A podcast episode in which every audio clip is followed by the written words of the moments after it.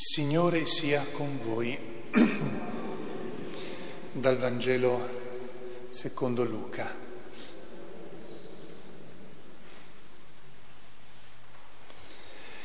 In quel tempo si avvicinarono a Gesù tutti i pubblicani e i peccatori per ascoltarlo. I farisei e gli scribi mormoravano dicendo costui accoglie i peccatori e mangia con loro. Il brano di Vangelo è, lungo, eh, chi, si, chi un po' magari fa fatica a stare in piedi può ascoltarlo da seduto. Certamente non in ginocchio, perché sarebbe penitenza che in questo momento non serve, dopo magari sì, ma... Ed egli disse loro questa parabola. Un uomo aveva due figli. Il più giovane dei due disse al padre, padre, dammi la parte di patrimonio che mi spetta ed egli divise tra loro le sue sostanze. Pochi giorni dopo, il figlio più giovane, raccolte tutte le sue cose, partì per un paese lontano e là sperperò il suo patrimonio, vivendo in modo dissoluto.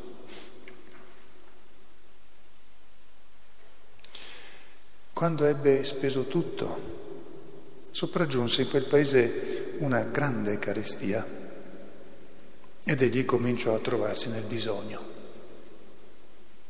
Allora andò a mettersi al servizio di uno degli abitanti di quella regione che lo mandò nei suoi campi a pascolare i porci.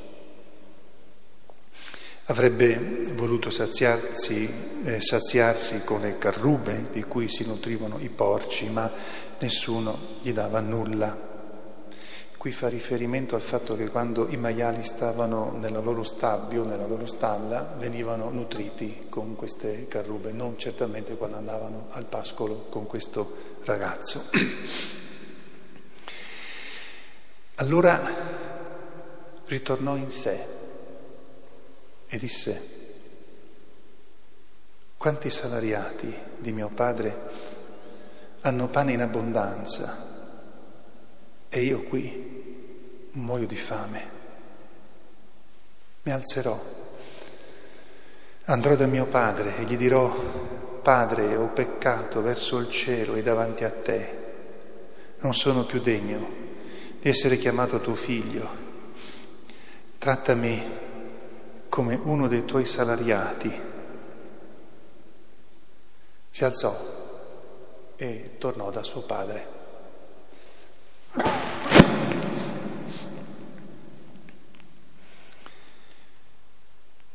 Quando era ancora lontano, suo padre lo vide, ebbe compassione, gli corse incontro, gli si gettò al collo e lo baciò. Il figlio gli disse, Padre, ho peccato verso il cielo davanti a te, non sono più degno di essere chiamato tuo figlio. Ma il padre disse ai servi, presto, portate qui il vestito più bello e fateglielo indossare, mettetegli l'anello al dito e i sandali ai piedi, prendete il vitello grasso ammazzatelo, mangiamo e facciamo festa, perché questo mio figlio era morto ed è tornato in vita, era perduto ed è stato ritrovato. E cominciarono a far festa. Il figlio maggiore si trovava nei campi al ritorno, quando fu vicino a casa, udì la musica e le danze. Chiamò uno dei servi e gli domandò che cosa fosse tutto questo. Quello gli rispose, tuo fratello è qui e tuo padre ha fatto ammazzare il vitello grasso perché lo ha riavuto sano e salvo. Egli si indignò e non voleva entrare. Suo padre allora uscì a supplicarlo, ma egli rispose a suo padre, ecco, io ti servo da tanti anni e non ho mai disobbedito a un tuo comando e tu non mi hai mai dato un capretto per far festa con i miei amici.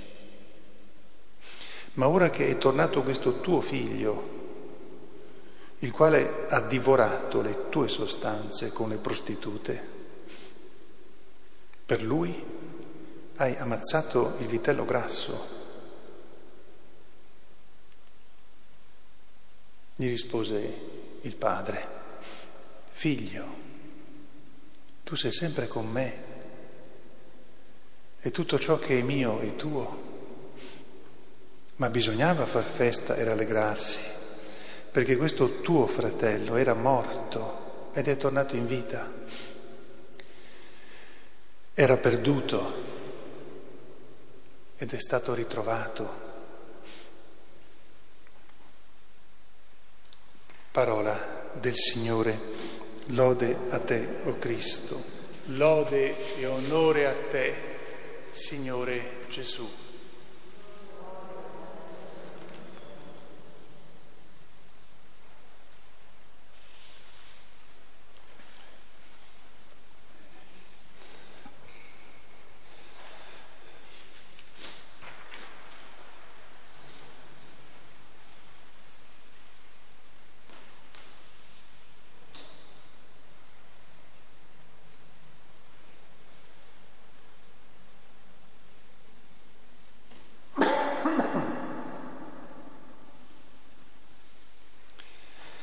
Sia lodato Gesù Cristo. Vangelo lungo, predica corta, invece sarà una predica lunghissima. L'importante è che si addormentiate, non russiate, in modo che noi possiamo andare avanti tranquilli. Dunque, il figliol prodigo, come viene chiamata questa parabola, lo dico non tanto scherzando, nei libri delle omelie, poi su questo terzo ho scritto talmente tante volte che è difficile non ripetersi, ma ho dovuto affrontare vari aspetti per cui leggete quello che ho scritto, così almeno potete farmi qualche domanda su quello che ho scritto. Allora, una prima nota giusto per rompere il ghiaccio. Questo padre sembra fesso, bonaccione, ma non lo è, perché non dice al figlio prodigo che non ha fatto niente e va bene lo stesso. Lui ascolta la richiesta di perdono, ma la scavalca. Dunque il figlio torna in qualche modo pentito. Non è pentito in modo perfetto, ma in qualche modo è pentito, tanto che ritiene di non poter più vivere come figlio, ma come un operaio, uno che viene pagato a giornata per il lavoro che fa. Se qualcuno volesse usare questa parabola per dire che Dio non guarda ai nostri peccati ma ci vuole soltanto perdonare, direbbe una sciocchezza. Solo che la consapevolezza dei nostri peccati quando c'è, è sempre scavalcata dalla conoscenza che Dio ha di noi e dall'amore che Dio ha per noi. Però io vorrei soffermarmi dopo questa prima battuta con cui ho rotto un po' il ghiaccio su un elemento, anche se la stessa seconda lettura ci invita a riflettere che il peccato, i, i peccati, riassumiamoli con il peccato, è una cosa gravissima. Di per sé tende a distruggere l'uomo.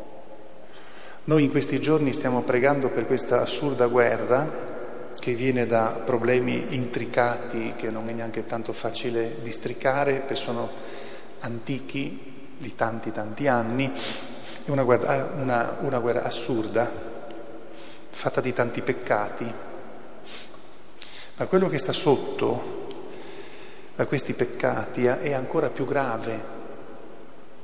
Quello che Satana produce nel cuore degli uomini per cui li porta a fare peccati è ancora più, più grave di questa guerra che è distruttiva, che uccide bambini, distrugge famiglie, rovina per sempre persone. Immaginate uno che rimane amputato e rovinato per tutta la vita. Forse quasi preferirebbe essere morto. Quindi davanti a questo disastro per cui stiamo pregando, che è tremendo, che è cattivo, distruttivo, demoniaco, quello che scrive San Paolo è ancora più tremendo perché la radice del peccato è ancora più profonda e grave di quello che noi vediamo nella cattiveria degli uomini. Quindi dovremmo anche parlare di questo, ma siccome è troppo tremendo, in questa circostanza scelgo almeno per stasera di, soffermarmi su un altro aspetto la libertà. Si discute molto sulla libertà da sempre, da secoli, i filosofi di oggi poi eh, si litigano, ma non solo quelli di oggi, perché la libertà c'è, esiste, cos'è. E la libertà normalmente viene intesa nel nostro modo di parlare come poter fare ciò che si vuole. E francamente se questa fosse la libertà avremmo soltanto una grande confusione.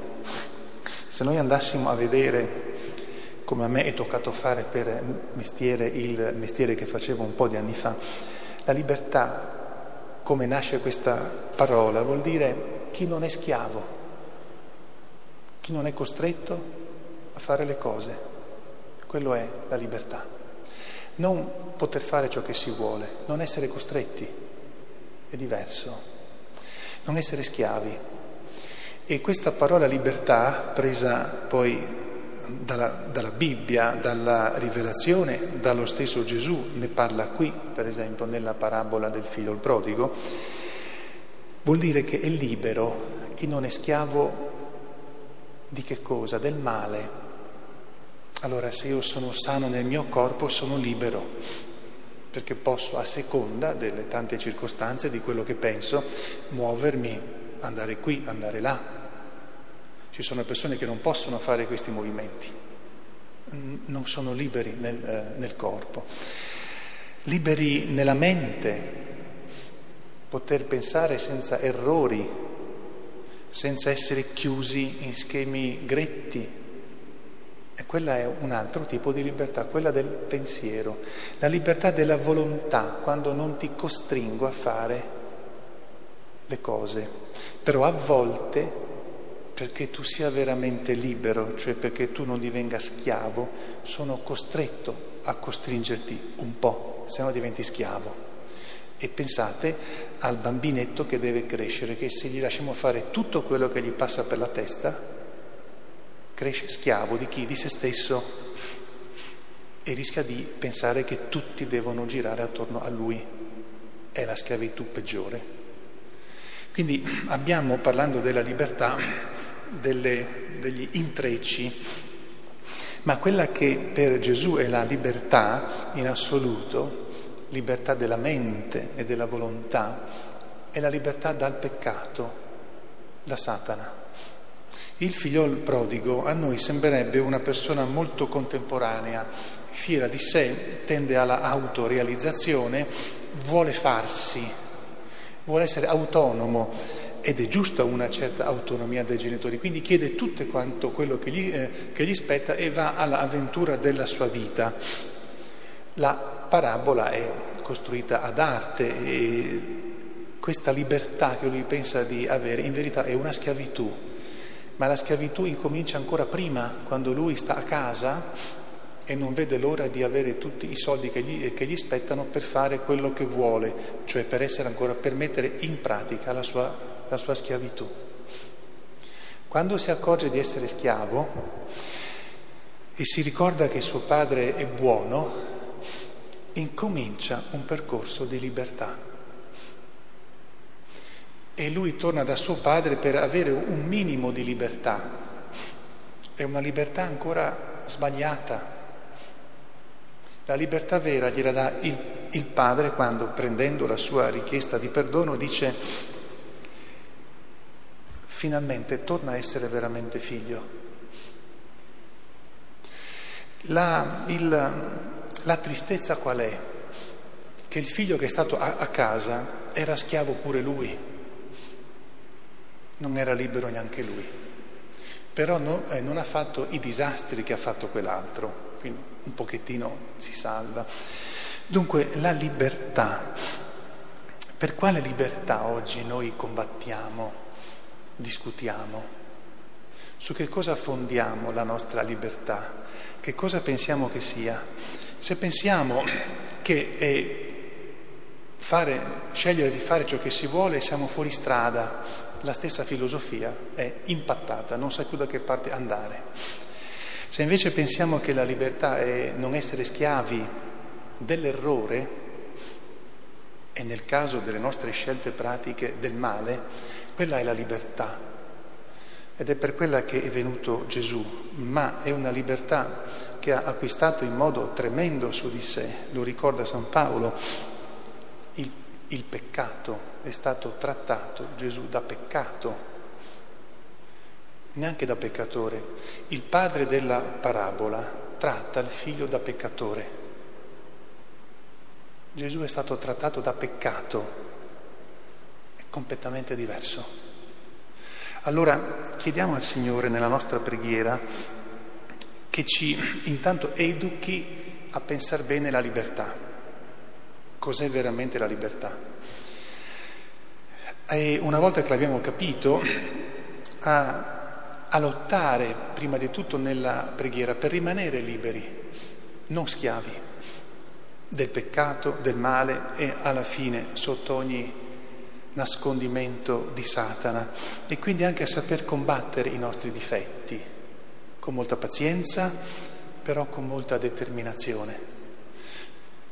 E una volta che ci rendiamo conto che la, eh, la, libertà per noi è un cammino, io non sono mai totalmente libero nella mia volontà, nella mia intelligenza, una volta che abbiamo compreso che è un cammino, allora la preghiera che ci accompagna in questo cammino ci farà capire la bellezza dell'essere liberi, cioè di non essere schiavi. A Maria Santissima, unica tra le creature, a parte Gesù, e quasi raggiunta da San Giuseppe, a Maria Santissima, unica, libera totalmente dalle, da ogni forma di schiavitù, chiediamo che ci ricordi che cos'è la libertà per non perderci negli intrichi di tanti pensieri, di tante filosofie, di tante convenzioni, di tante mode e che ci faccia sempre di più capire quanto è costata la nostra libertà a Gesù, la vera libertà. A quel punto non soltanto sapremo apprezzarla, ma avremo un grande senso di gratitudine e soprattutto non la baratteremo con niente altro che assomigli lontanamente ad una vaga libertà che poi sarebbe un'altra forma di schiavitù. Sia lodato Gesù Cristo.